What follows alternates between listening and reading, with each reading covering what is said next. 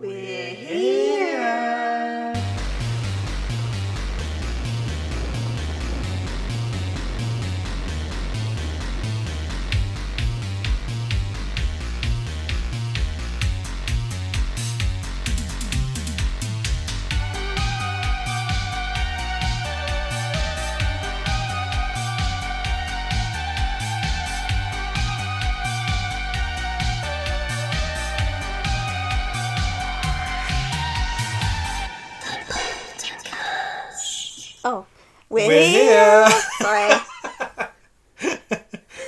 your flo- your phone. I'm, I'm. It's for it's You bloody millennial. it's for work. At Christmas, I knew this would happen, but my mum walked in on Okay, I found it. like me and Justin and my brother would be in the living room, and if more than one of us was on our phone at once, my mum would comment on it. But often she'd be on her phone, like, and I'd always comment on her, and she didn't appreciate it. Anyway, uh, welcome to the podcast. um, I am the man, the myth, the legend. Hamish Steele. Was I Um, meant to say your name? also, Tiff's here. Oh, um,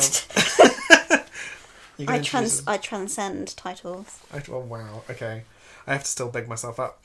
um, this is the show where we usually tell ghost stories, Yeah. but Apart from when we go on tours and watch films, uh, but yeah, we have no format. Um, keep things fresh. next film we're gonna watch, we've decided what we're gonna watch. So if you have feelings about this film, please join us. Mm. Um, The the the classic the classic. from 2016 Yeah, or 15, we're not sure. featuring the man himself, Jack Black. The man who needs no name, no no name. no name. He's no address. um, we're going to watch Goosebumps, the film adaptation of the classic books and TV series, which I have not seen. No, I've not seen either. Um, but we have talked about Goosebumps in the past, and um, I'm intrigued to see it. yeah. I thought we'd watched classic horror films and also uh, Horror adjacent. horror adjacent. That's a good cover for uh, an indulgent day in. Um, so that film is on the UK Netflix. So um, watch it at your Leisure. leisure. Um, watch it at your horror. I don't really know. Um, What your pleasure? I mean, it might be your favourite film. We don't know. and send in your thoughts, and uh, we'll discuss it Yeah. um, at a later date. But today we are back to ghost stories, um, or more or less. Yeah. Mine's kind of ghosty. Mine's. I say the word ghosts, but it's. It's It's actually about Mario Kart. up. Yes. it's a Mario Kart horror. No. Um. Well, there is a ghost in a Mario Kart as well. So. Yeah. Um.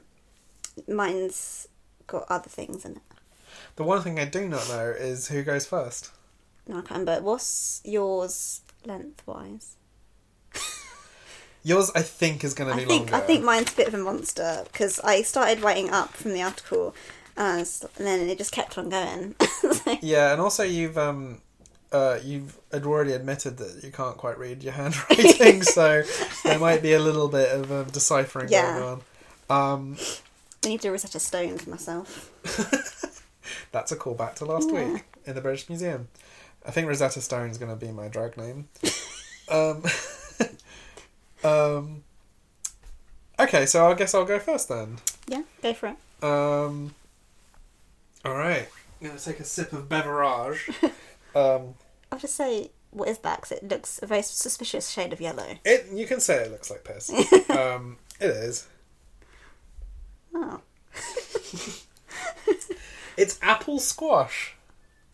Oh, Not a choice anyone would usually make, is it? No. It's um, it's something we're trying. um, it, I don't know. It tastes odd. It's incredibly weak. Don't worry, my house just makes noises. That's downstairs chainsawing. Bed. I don't know. Um, okay, right. So I'm going to transport you to the seventies. Oh, I love it. Love it. Okay, so the ni- fashion. the nineteen seventies. I know that it could be Yeah, the it could be. eighteen. This is this It is the could be show. the ten seventies on this show.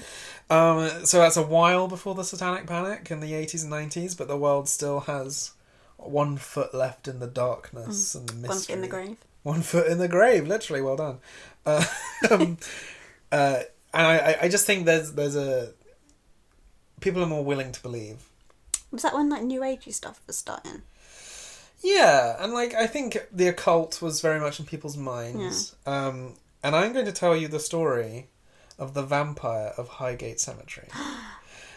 now, this was something I did want to tell. Uh, when we first decided to do this podcast, I wanted this to be my first story.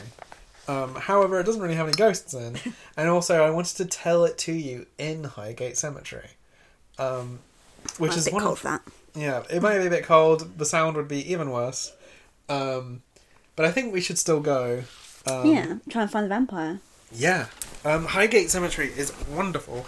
Um, we went uh, on my illustration course for a drawing Oh, day. nice. Um, lots of weepingy angel type statues, lots of crumbled remains. Um, the cemetery is. Um, so the story is called The Vampire of Highgate Cemetery, but really it's about two men, Sean Manchester and David Farrant. Remember, Sean and David. Okay. David and Sean. Um, Shaun of the Dead. David of the David of the Dead. David of the Dead. Oh, because David. David and Mike of the Living Dead. Yeah. Um, okay, so Highgate is one of the oldest and largest cemeteries in London, with over hundred and seventy thousand people buried there, including Karl Marx, Yeah. Douglas Adams, and Jeremy Beadle. It's quite a selection. Um, apparently, because Karl Marx is buried there, a lot of socialists like to be Like buried there. Yeah. Um, it's the hot property. Um, Jeremy Beadle was one of the most recent. There's some other more quite recent. I, I was surprised people are still being buried there. Um, but there's some other. Maybe it's like they're guessing they're very select now about who they're in. Well, they've already like bought their oh, so they they pre-booked pre-booked. Um, a reserved a seat. it wasn't John Hurt, but it was someone like John Hurt. Okay. it was one of the 2016 Celebrity Massacre people. Um, as in the the, the mass death of. yeah. I'm trying to think who people. died now. I don't know who it was. I'll look it up afterwards. There, there, there's a whole list of who's buried there on uh, the Highgate Cemetery Wikipedia page. Um, okay, the, so the story really begins in December 1969. So not actually the Nice. 70s. Um, nice. uh, the, the, the winter of ghosts of 69. Okay, um, the British Psychic and Occult Society enjoyed roaming the overgrown, cold, and dilapidated cemetery at night. Um, this was at a time when the cemetery wasn't looked after very well and was often vandalized and broken into by intruders. But the British Psychic and Occult Society are good eggs. Um, more than that. Um, one of the occultists was David of the Dead, David Farrant, who spent a night there alone on December 21st Why? of 1969. Because he's an occultist. he wants to find a ghost friend.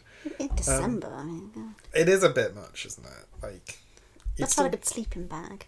Yeah, I, I I don't know how he must have brought like. I hope he had a hottie botty. um, while okay now, get scared. Okay, I'm ready. while he was there, he said he glimpsed a grey figure lurking around, but couldn't see who it was any clearer. David uh, recounted what he saw in the Hampstead and Highgate Express in February of the seventies. So we're in the seventies now. Okay. Yeah.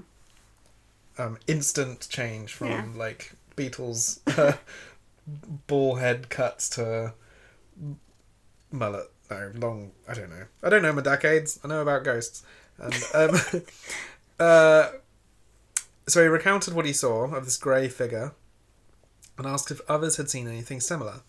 Almost straight away, several people replied describing a variety of ghosts that said to haunt the cemetery in the nearby Swains Lane.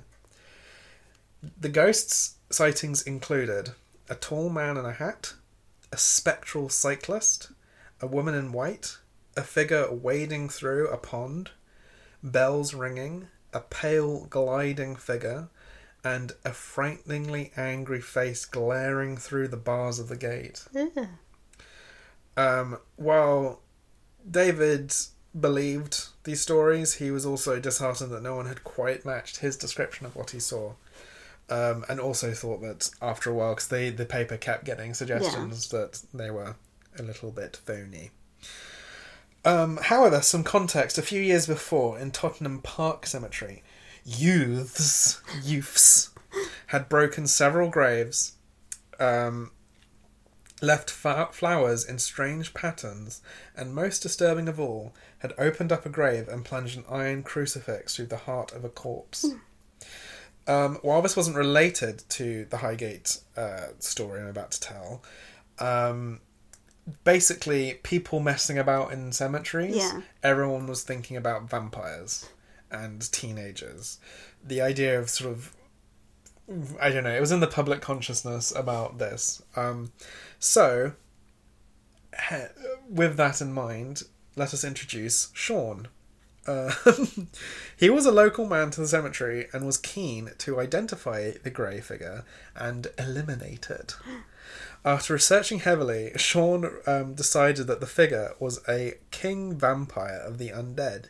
He said a Romanian medieval nobleman and practitioner of black magic had been brought to England in a coffin, and then in the early 18th century, uh, he was buried in Highgate Cemetery. And Sean claimed that modern Satanists had roused him, and the only course of action would be to plunge a stake through the corpse's heart, decapitate him, and burn him. He just read Dracula. but unfortunately, he said that was not legal. Nanny state. um, the, Health and safety. he recounted all of this in a paper with a headline with in the same paper with the headline does a vampire walk in highgate um yes there's a there's a term and i cannot remember it but i was when i was researching this um it was used to describe basically he had Red dracula but it's like when the myth of something becomes the you are creating it and like you're Yeah. chasing the thing that you've made up but you really believe Hmm. it was all very complicated um so that was by Sean. Sean wrote that. And then David followed his article with his own report, saying that he'd found dead foxes drained of blood in the cemetery. However, he didn't wish to identify the thing so concretely as an undead king vampire from Romania. um, David and Sean began writing article after article, basically trying to outdo each other in a kind of supernatural macho pissing contest. um, they became had an intense rivalry, um, and basically, I think this could make a great musical. Um, and they it got to a point when they were both said that they were going to identify and destroy the creature before the other one did. This would be Um, a good musical. It would. I I think really find that comedy, like horror comedy musical. I think it would be a good, uh, like comedy film. Hmm. Um, but unfortunately, they are both. s- You'll get Still to the living. end. They're still alive and still hate each other, and I bet they both own joint rights to the. Their own lives. We'll go straight to the Hampstead and Highgate Express for the exclusive story. Okay, so Sean um, declared that he would hold an official vampire hunt on Friday, the 13th of March. Um, ITV set up interviews with both Sean and David, along with others who had seen spooky happenings. Uh, these interviews were broadcast on the afternoon of the 13th, and then um, the night of the vampire hunt. Um, these so these interviews were broadcast, and then within two hours of their broadcast, the cemetery was mo- mobbed by vampire hunters from all over London. Um, they were breaking down the cemetery gates, armed with stakes, crosses, and garlic, despite major police effort to stop them. um, there was chaos on that night. However, years later, Sean spoke of his experience of that night, which differed from what possibly happened. Uh, he claims that during the chaos, he and some of his close companions slipped by the police and tried to open the door of a particular catacomb, which a psychic sleepwalking girl had led him to the previous night. However, try as they might, the group could not open the, tor- uh, the door of the tomb, so instead they climbed on the roof, broke a hole in it, and then poured holy water and garlic down, which they thought would be good enough. Um, a few months later in August, uh, so a bit of a turn. A few months later in August, the charred and headless remains of a woman's body were found not far from the tomb. The police suspected black magic had been used, but didn't bring anyone to trial. However, David was arrested briefly um, by police for lurking about the cemetery with a stake and crucifix. Um, both men had, both Sean and David, um, even when the cameras weren't watching and no one cared anymore, um, kept going back to the cemetery um, c- to continue their pissing contest in private. I've written. um, um, so while I while it's probably true that um, Sean at least uh, invented the vampire aspect, David eventually completely believed it as well, and they both were determined. It became an obsession of both of them. Like they didn't even care about the press of it anymore. They just wanted to kill this vampire. Um, Sean wrote a book um, with some even wilder claims. He says that during the day, once he returned to the cemetery, um, uh, when you are allowed to visit it, so he didn't break in this time, um, with the help of some companions, including the sleepwalking girl, um, and they did manage to prise open the door of the tomb. Um, and he opened up a coffin to reveal a vampiric corpse, which he then was about to stake until one of his companions told him not to. However, he said that three years later he had found the same vampiric corpse, corpse in a cellar of an empty house in Highgate and burnt it to ashes. Wow. Wow, indeed. Um, I uh, basically a, a note I've written down is that Sean's story about the vampire almost completely, um, word for word, is Dracula. um, so the aftermath, and uh, everything else I wrote myself, but this is from Wikipedia. I'm very sorry. um, there was uh, uh, okay, so um, David and Sean um, once again uh, in 1973 um, were in the public eye because they had challenged each other to a magician's duel. Which, um, sorry, Like, I, I shouldn't it- laugh. Is it like in the classic Harry Potter PlayStation 1 where you have a wizard cracker duel? Cracker duel. you fight Draco Malfoy with with the wizard crackers. but as in like the Christmas crackers. Oh! and you throw them at each other and they explode. Um, it was exactly like that. Um, unfortunately, it never actually came to be. They they basically just challenged each other to it. It never happened. But in the musical, it definitely would. With crackers. Uh, yes, we'll just change the names. Okay. Um, uh, so David um, was jailed in 1974 for damaging memorials and, t- and interfering with dead remains in Highgate Cemetery. Um, As opposed to alive remains. oh God. Well, it is. It is the poltergeist. Anything can happen. Yeah. Um, he uh, dead remains and so vandal- uh, um, also vandalism and desecration, which he insisted had not been caused by him but other Satanists. Um, both. Uh, so. Uh, all of these little things. Um, in 1975, um, Sean wrote a chapter of um, a book, um, a uh, by Peter Underwood, a well-known popular writer on ghost lore, um, about the Highgate vampire, and the Highgate vampire has since cropped up in many supernatural um, books. There's, a, I think there's you're going to say came back? no, I think there's an episode of lore on it, um, or at least it's featured. Mm. Lore often has multiple things in an episode. Um, it I I read about it in uh, a super spooky natural, super spooky natural, a spooky supernatural. I like spooky natural. It is. A, this is. I think that's the theme of our show because Spooky natural. this isn't technically ghosts, although some ghosts featured. Um, so the feud between um, Sean and David remains vigorous to this day. Each claims to be a um, competent exorcist and researcher of the paranormal. Each pours scorn on the other's alleged expertise. They continue to investigate supposed supernatural phenomena and have both written and spoken repeatedly about the Highgate events in um, in every medium available. Each stressing thou their own role in um, to the exclusion of the other. Um, uh, oh, in her book Bloodlust: Conversations with Real Vampires, published by HarperCollins in 1991, author Carol Page describes her lengthy interview with Sean Manchester, um, further questioning his credibility, and describes his self-proclaimed activities as the real evil of Highgate Cemetery. Wow. It's quite dramatic. Nice. Deep.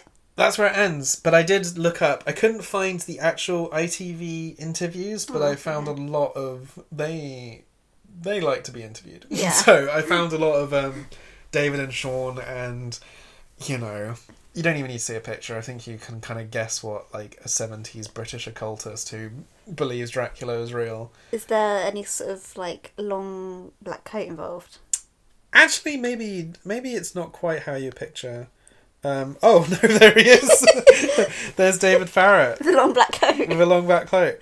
Um, yeah, this is from an interview where, and what I find interesting is that Sean's the one that came up with the vampire thing out and of he nowhere, just tricks himself into believing it. and David's the one that's like, well, it's a good story. Well, maybe he does believe it. I mean, I still, even though in the context of this story.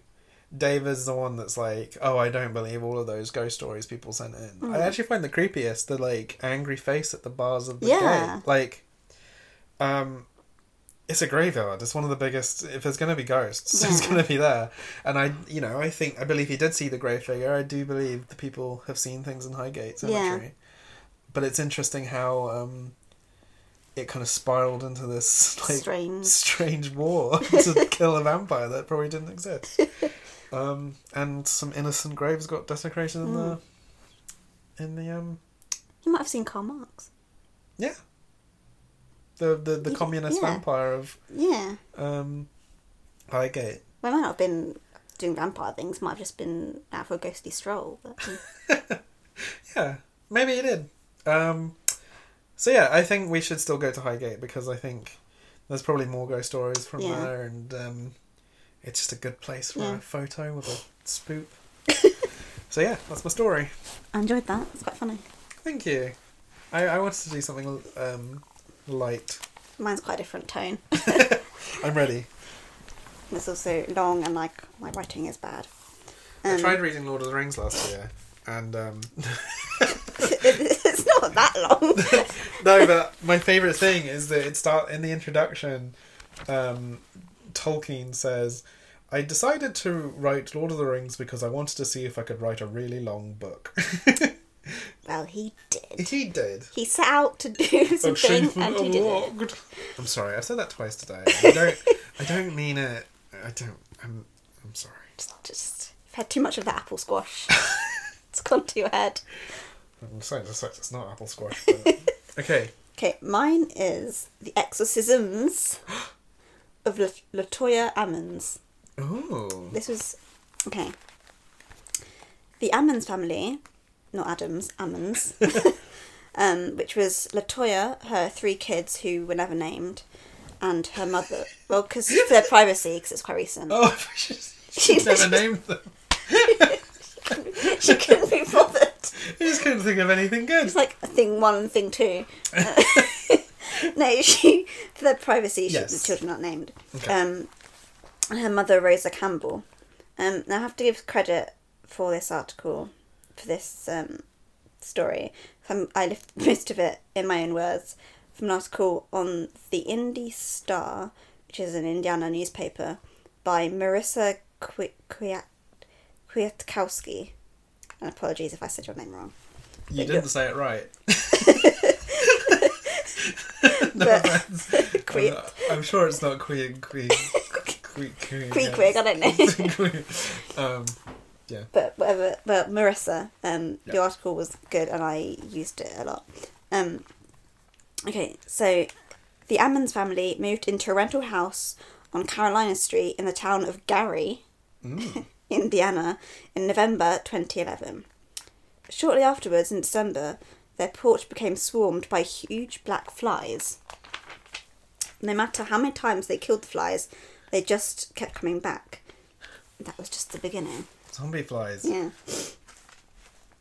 Late past midnight, both Latoya and her mother Rosa heard footsteps up the basement steps. The door between the kitchen and the basement creaked open. No one was there. Oh. They locked the door, but the footsteps persisted. One night, Rosa awoke to see a shadowy man pacing her room.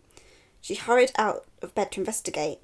The man was there no longer, but left behind a large set of wet footprints in his stead. 10th of March 2012. Family and some friends are up late at 2am after mourning the death of a, lo- of a loved one. Latoya, who was in Rosa's bedroom at the time, starts screaming, Mama! Mama! Rosa ran to the bedroom where her 12 year old granddaughter was staying with a friend. Her granddaughter was unconscious and levitating above the bed. Oh. Several others. No, I'm. I don't know what show it was, but something that haunted my childhood was like a CBBC show where someone was walking across the street and they looked at a window and they saw a girl levitating above the bed. It used to frighten me so much that it's just not a thing I like. Why ha- I felt like I was levitating when I had sleep paralysis. Maybe you were. Oh yeah, who knows? Anyway, um, several others came into the room and joined Rosa and Latoya in praying, and as they gathered around the bed. And after some time, she woke up with no no, no, no memory of the event. After that night, their guests refused to come back. the two women decided they needed to find help, but most churches refused to to listen to them. Eventually, one did, and and sorry, oh, and sent some officials to take a look, and they told them they had spirits in their house. In order to be rid of them, they had to clean the house with bleach and ammonia. And now, it sounds to me, they just probably just thought her house needed a bit clean, and they were just try- trying to say it in a bit of a different way. This house It's is clean. clean. Queen. Anyway, um, and then to draw crosses on every door and window with oil. Vegetable or sunflower. Olive. Actually. Um, they also suggested that Latoya pour olive oil on her children's hands and feet and use it to make the sign of the cross on their foreheads. Is you gonna say something? I'm I'm I'm I'm really sorry, but I am just imagining Latoya Jackson like throughout this. Well, that makes it better, to be honest. Is she with the the, the magnifying glass, like investigating? for ghosts. okay, I'll try and keep this spooky. I'm sorry. Okay. Um, as well as the church, Ammons and Campbell asked the opinion of two clairvoyants who said over 200 demons Oh my god. yeah, were invading their this one-story rental home and suggested that the family move. That's, too many demons. Yeah, it's just. However, this wasn't financially an option for the family, so the clairvoyants instead suggested that the next best the ne- the next best thing was to build an altar in the basement. hmm She covered an end table with a white sheet and placed a white candle on top with a statue of Mary, Jesus, and Joseph. And Latoya and someone else who was with her, who they didn't name either, who was never given a name by her mother. It's, it's a problem in this town of Gary. no one, no one bothers naming their kids. Can't think of names.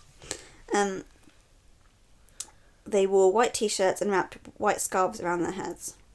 Starting from upstairs, they burned a mixture of sage and sulphur all the way downstairs to the basement, which covered it in a thick curtain of smoke, which made even breathing difficult. Uh, the other person read Psalm 91 as Latoya drew crosses of smoke throughout the house, and the psalm goes like this. it's not a song. Welcome to the podcast. This is the uh, Psalm Hour. Do it. Um, you will not fear the something of the oh the It's a good psalm. It's nice and general. it's not again. Okay, you will not fear the terror of the night, nor the arrow that flies by day, nor the pestilence that stalks in the darkness, nor the plague that destroys at midday, which is a very specific plague, I must say. but okay, God. Oh. Spooky. Sorry. Um, the family had three days of peace, and then demons possessed Latoya and her three children, aged seven, nine, and twelve. So, So they have names now.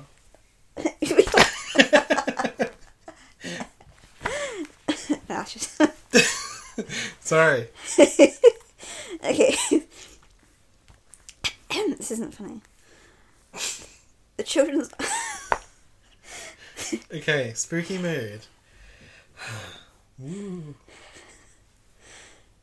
Okay. The children's eyes would bulge as they smiled menacingly and spoke in unnaturally deep voices. Latoya's body shook and she remembered feeling weak, lightheaded, and warm as she lost control of her body. The seven year old son was found um, in the closet talking to another boy who no one else could see. Oh.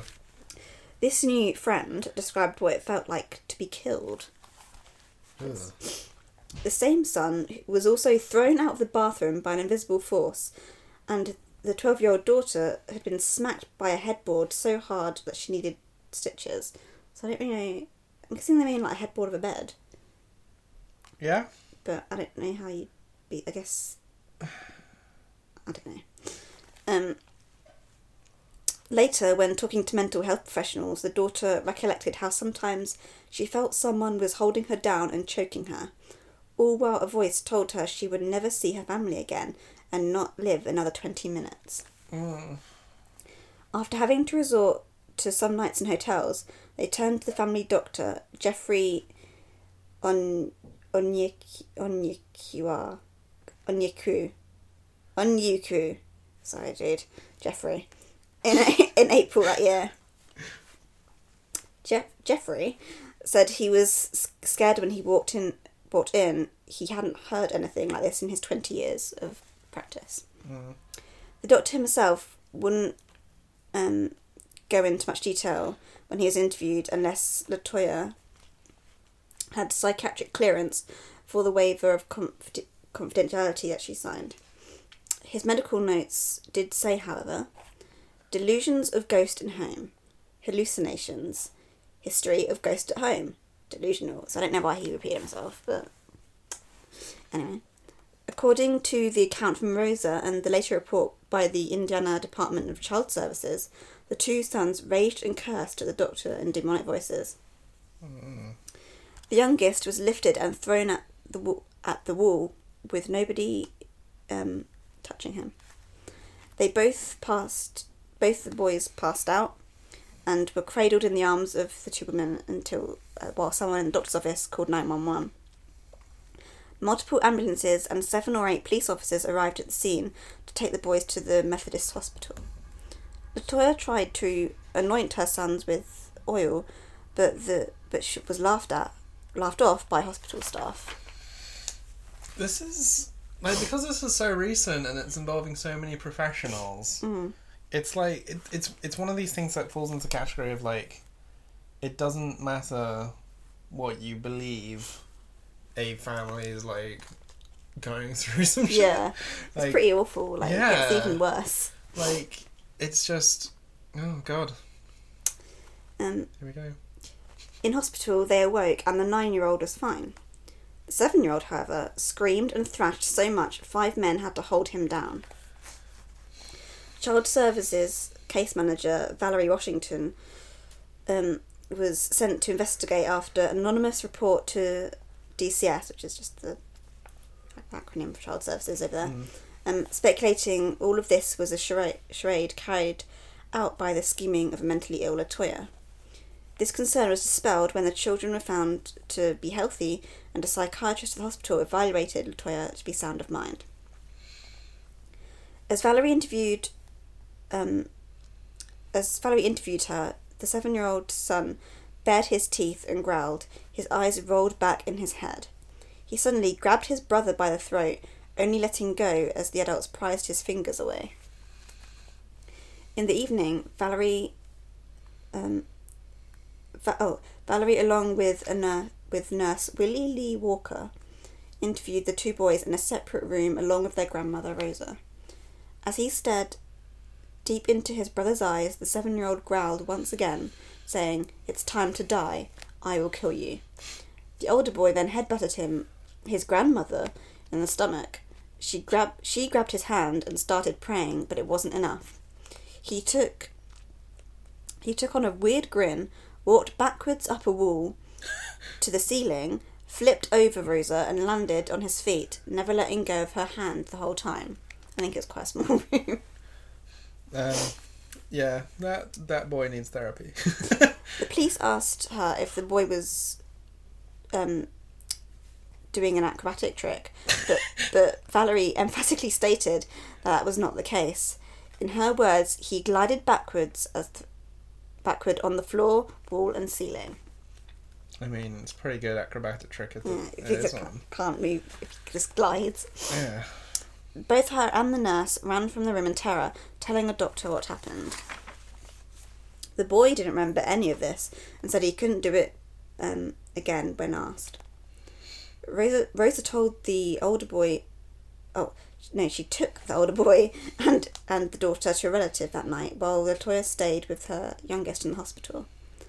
The next day, as the family were together at the hospital celebrating the youngest's eighth birthday, the news broke that child services were taking custody of the children without a court order after Washington's report state report. She stated that all the children were experiencing spiritual and emotional distress. Mm. The next day, the hospital chaplain called Reverend Michael Maginot, asking him to exercise this, the nine-year-old. He he agreed to interview Rosa and Latoya after Sunday mass to rule out natural causes for the phenomena. Two hours into the interview in the ho- in their home, Rosa interrupted to point out a flickering bathroom light. Every time Maginot approached it, it stopped. It must be scared of me, Maginot thought. It being the demonic presence. Interruptions continued as the Venetian um, blinds in in the bedroom would swing with no air current in the room. Maginot also saw wet footprints, which which uh, Rosa had seen quite a Mm, long yeah. time ago as well. I remember them. Um, Latoya compl- complained of a headache and and something, She complained. and uh, when oh okay right yeah she com- I know what I've written. She complained of a headache and convulsed when when when Maginot placed a crucible cruci- crucible crucifix against her head. he just placed a copy of the crucible. Yes. Goody Proctor. After four hours, Maginot concluded the family was dealing with both ghosts and demons. I told you they're Oh ghosts my in this. God. Yeah. Combo. Combo. Combo deal. As he left, he blessed the house but told them to leave for their own safety. Unfortunately, it wasn't even a week before they had to go back. They had to let Washington in to check. excuse me. To check the condition of the house for child services, and Washington had asked a police officer to come with her, and he brought two others from the police from other police departments who had asked to come out of professional I'm doing air quotes here everyone professional curiosity i.e. they were nosy. They heard there was a ghost house and they want to see. yeah. Latoya wouldn't go back in so it was just Rosa accompanying the group. Now here's a quick overview of the layout of the house. Um, it's just ba- basically a one floor um, which has three bedrooms one bathroom wooden floors and an open plan kitchen in it and then from the kitchen there's a door that leads down to a basement which has concrete floors right under the stairs though the concrete's all jagged and it's all and broken leaving the dirt floor underneath exposed and that is where rosa believed that the demons emanated from it's a bit suspicious the dirt patch Mm. um, I mean, I wouldn't be able to handle just having a basement. Full stop. They're not that common in the UK. no that you only get sort of like under them as in like these sort of townhouses often Um, um, where they'll be like split up into like a flat Like I went over to Joe Sparrow and Blanca Um, that Sorry, I left my phone next to the microphone. I'm gonna say this again. um, uh, yeah, I went just around my, friend's house, and um, they had a basement, and we went in very, very briefly, and it's just a small passage with a mattress in, and I just was not okay. like, the, nothing good happens in the No, attics and basements. no, it's just like it's just the law. No. It's where the bad things go. They either rise or they sink. um, so one of the police officers called Austin said beforehand that he didn't believe in demons. His visit to Carolina Street changed his mind. the audio records had only um, let me start again. The audio recorders had only just had their batteries replaced that very same day, but they malfunctioned and quickly lost power during an interview with Rosa. Probably made by Apple. Is that your. That's my Sassy that's commentary. my sassy. Was that from the article? No, that wasn't. that was me. That's, that's me being sour. Um, What? Because the new the new one had come out, so they malfunctioned. yeah. Um, later, um, wait, later uh, there was some more police audio. They took that was played back, and an unknown voice was heard whispering, "Hey." Is that it? I mean, probably not that, but I mean, still like. Um, one of my least favorite things are voices, um, but I mean that one's quite nice. Like, hey, Hey. I don't know if it awkward demons. hey guys, hey guys. it's me, Baphomet. hey guys. I mean, it sounds quite crowded in there. Yeah, How many demons? 200. Oh god. It's only like one story house the basement. I mean, there's only so much room. Ah. Um, then also in a photo that the police took of the basement stairs, a cloudy white image um, obscures the top right hand corner that resembles a face when enlarged, and then a second female appearing image also became noticeable. Hmm. Um, Austin Austin saw strange silhouettes in the pictures that he took on his iPhone, and it seems his yeah uh, well, yes it's, it's an iPhone isn't it? um, it seems that his professional curiosity may have bitten him in the backside, as his problems didn't stop once he left the house. Oh. When he got home, his garage door wouldn't open despite the power being on in everywhere everywhere else in the house. Um, and the driver's seat in his car started moving backwards and forwards on its own. The car mechanic said that the seat mo- the seat's motor was broken and could have led to an accident. Were the entities in Carolina Street sending a warning, or was it just bad luck? Probably bad luck. Or very tech savvy demon. Yeah. Sometimes Latoya couldn't send her children to school because, in her words, the spirits would make them sick or they would be up all night without sleep. And this had been going on for quite a while. So she Um, decided to keep them in the demon house. yeah, apparently. And DCS claimed that she was neglecting the children's education because of this. That's why they took them away for the temporary um, wardship. Um, so the two um, oldest were sent to St. Joseph's Carmel- Carmelite home in Chicago, Mhm. um, which is in a whole other state. But I think Illinois is quite close. I think Gary must be quite close to the border with Mm. Illinois. Um, I think because I, I Wikipedia it because I was like, am I reading it right? This place is called Gary. like, It's a nice name. um, but the youngest. Maybe that's why people can't name their children because the town Is- took the best one. Yeah. um, but the youngest was sent to a place called Christie Christian Haven in Wheatfield to get a psych evaluation. The psychologist who evaluated the boy said he was, on the whole, um, on the whole, coherent and logical. But his stories became bizarre, fragmented, and illogical when he talked about demons. Mm.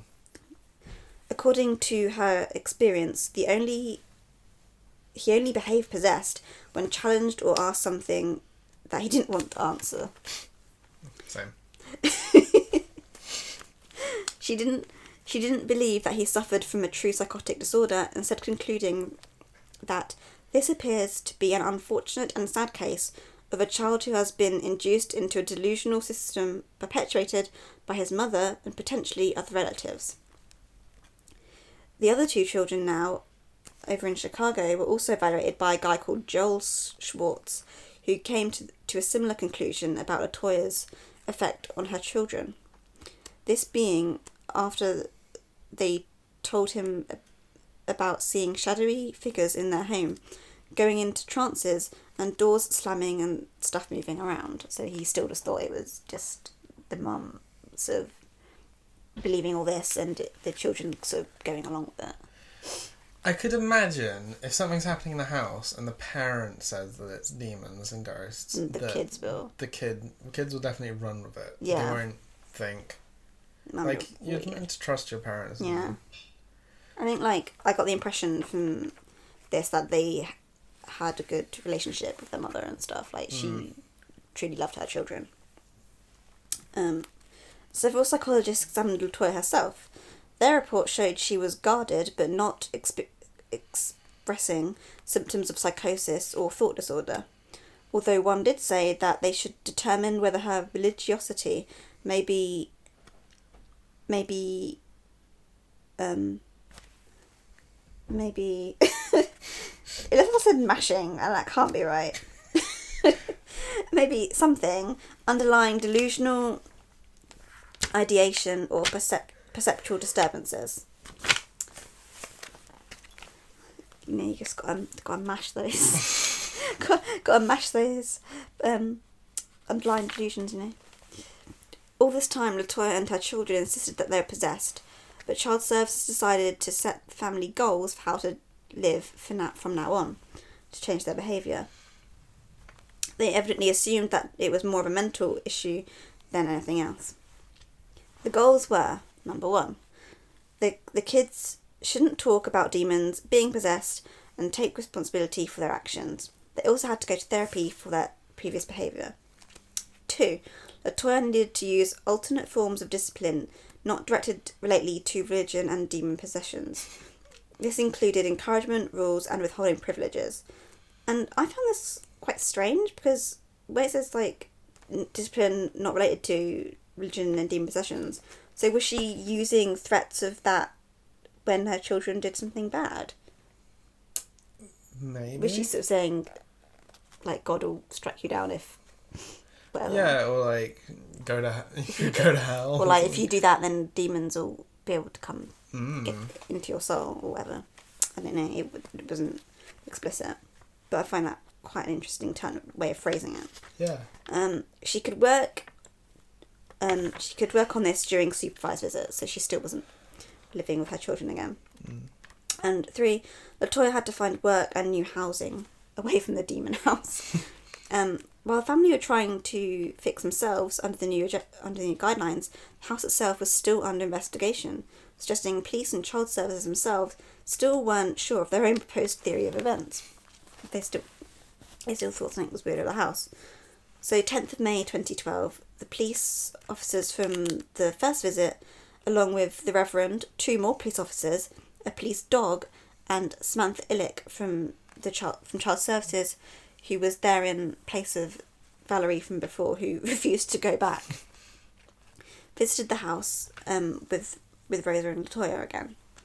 The group descended to the basement once more, and Ilic saw a strange liquid dripping. She touched it and said it felt slippery yet sticky. Like apple squash. I was gonna say, oh, barbecue sauce. Oh God, no! I will not be doing with barbecue sauce. Plagues my thoughts, my dreams, my nightmares. But you know, it sounds like ectoplasm, Hmm. which I didn't think had ever actually come up in any real things, but I'll do. I'll do an ectoplasm special next week. that sounds grim. Yeah.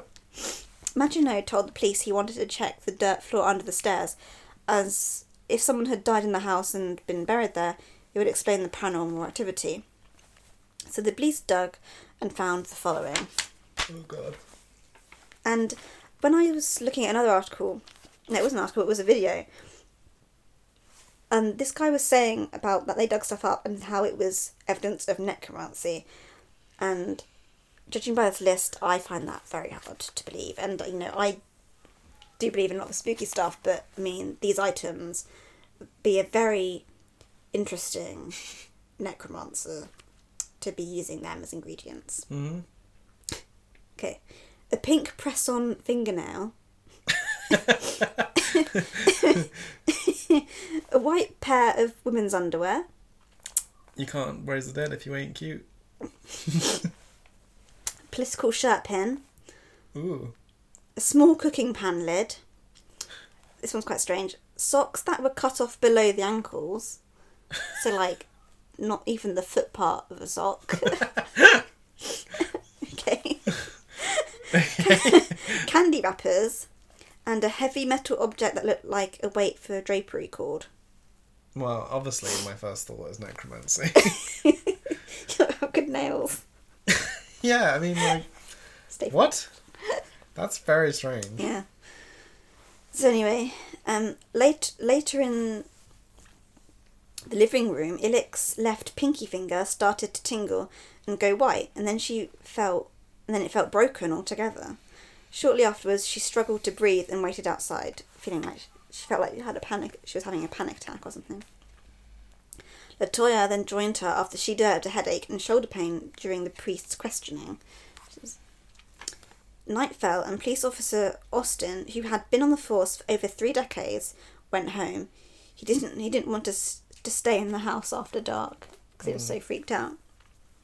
The others stayed on, noticed a strange oil oil-like substance dripping from the bedroom blinds.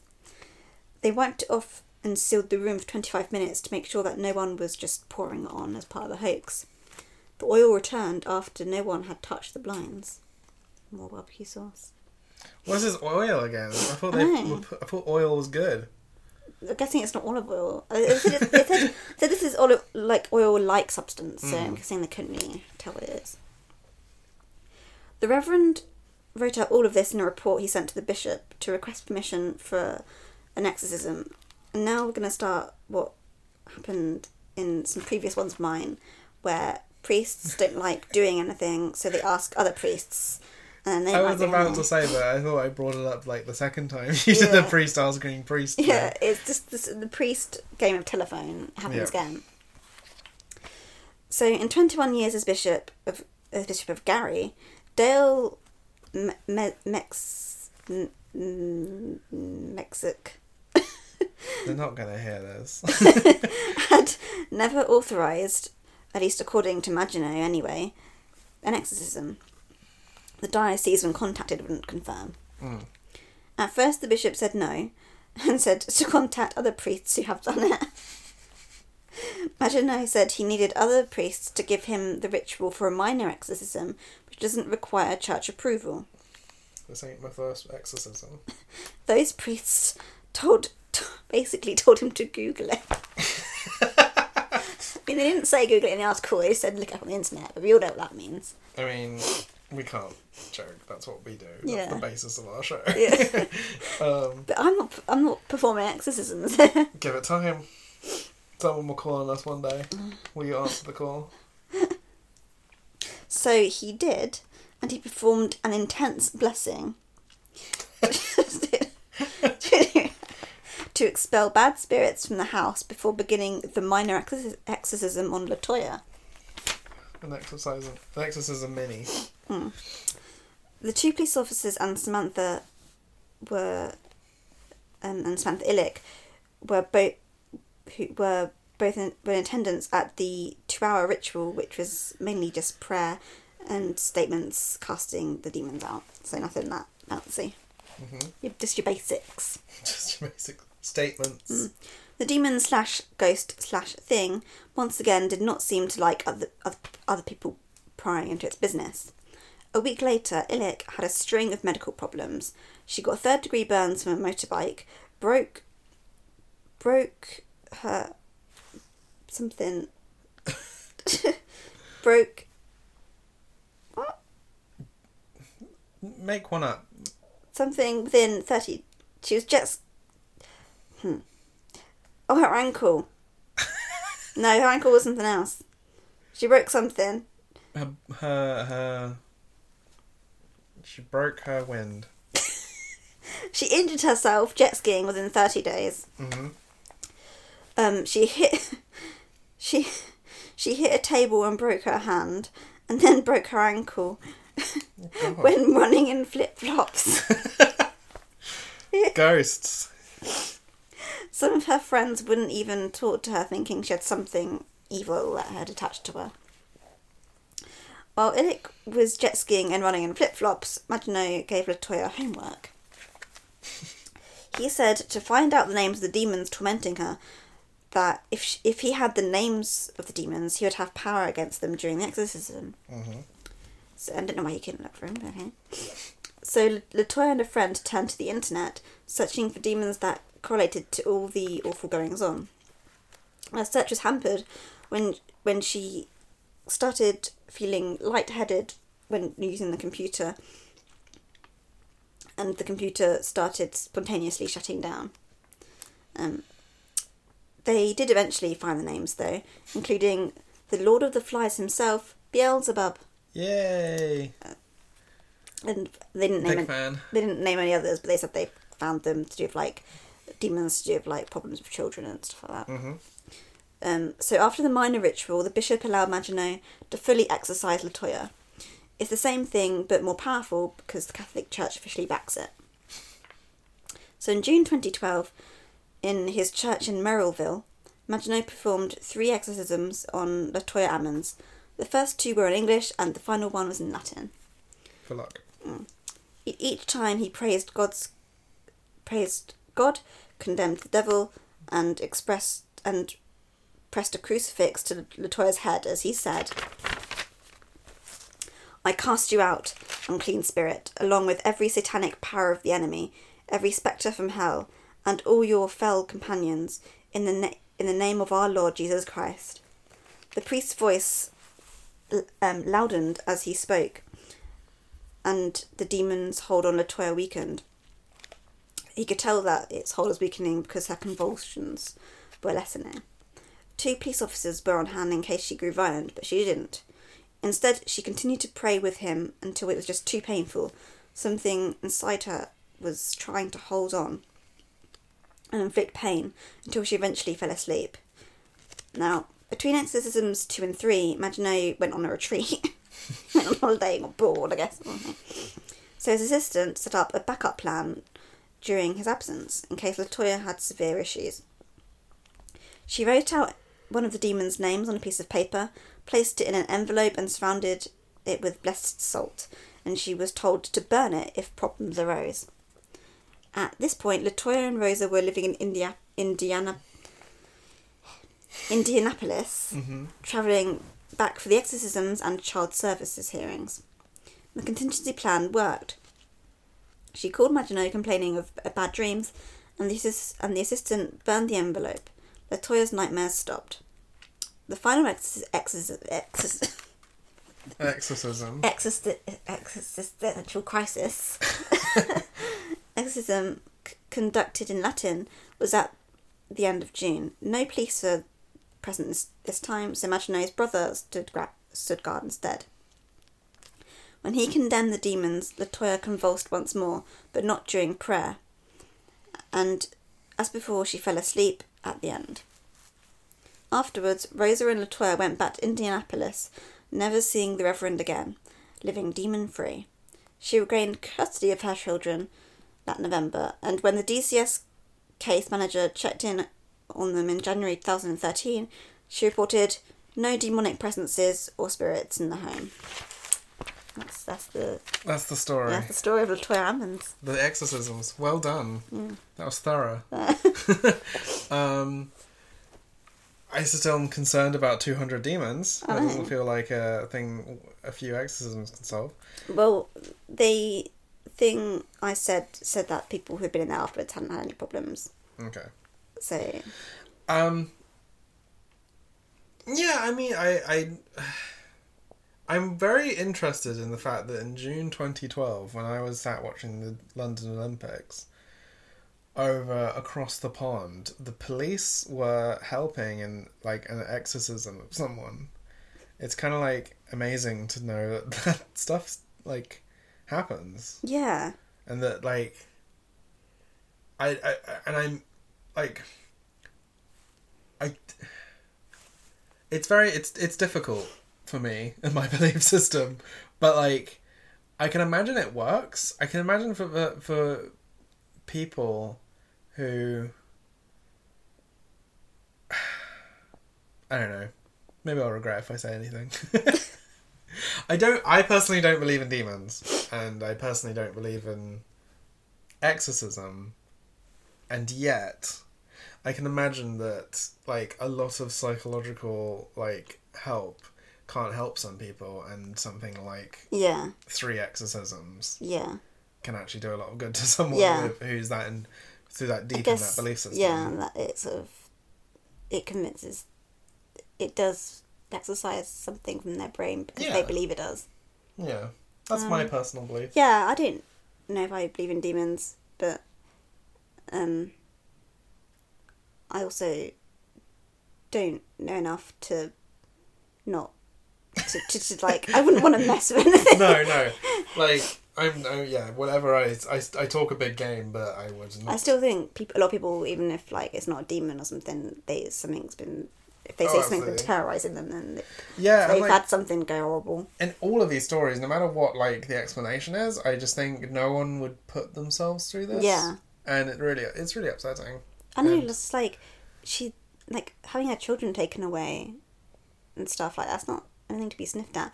And I think it's worth saying in that story. I think maybe some of the views of the people would have been different if she were not a black woman. I Yeah. think a lot of the stereotypes around irrational, rational black women may may have come into play around the um, psychologist's thoughts Absolutely. on how and she like was the, the Just think, like how quickly they took her children away, yes. I was Um, thinking that. considering how that she had been determined to be sa- um, present of mind and stuff. Well, because you watch a lot of these paranormal shows, and they're always like these white suburban families, and everyone's always so sympathetic, and no one's children's ever get children ever get taken away from them. Um, yeah, that story was just kind of sad Yeah, on all accounts, no matter what you believe. yeah. Anyway, Um, do we have time for a? how long is it? Not very long. It was sent on Twitter, so it looks longer than it lo- is. Okay, this is a, short. this is already a long episode, so we might as well Yeah. tick it Okay, in. so, So, here is story sent in by my friend Charlie.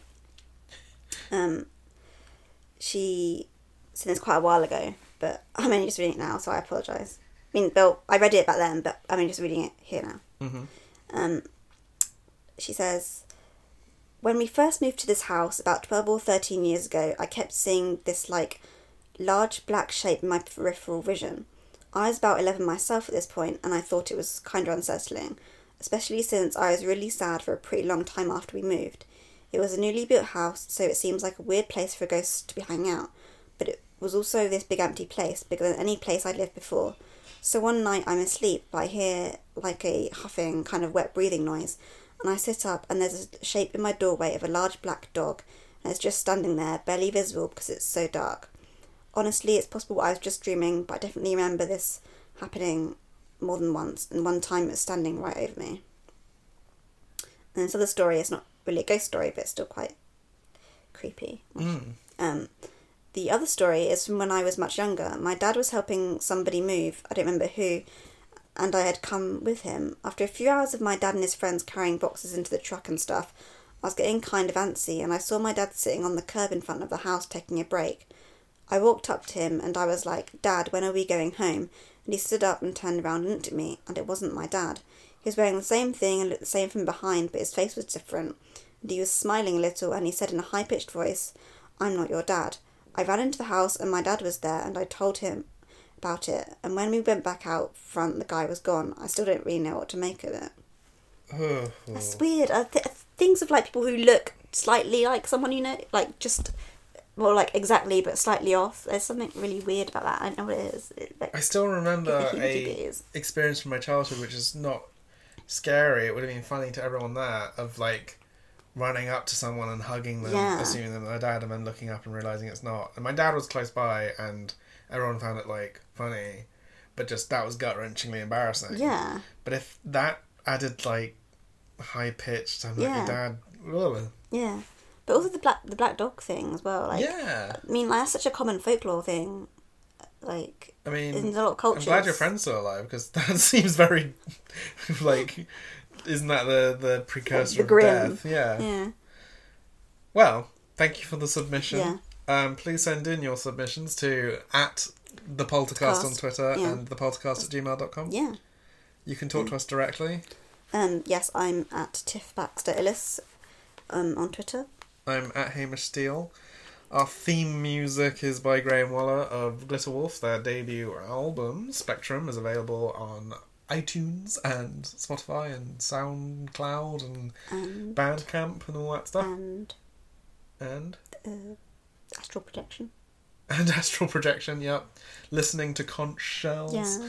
Um, and we know you only listen to our theme song, so you'll be able to hear a little Yeah. bit in a second after we say, Rest, Rest in, in peace. Thank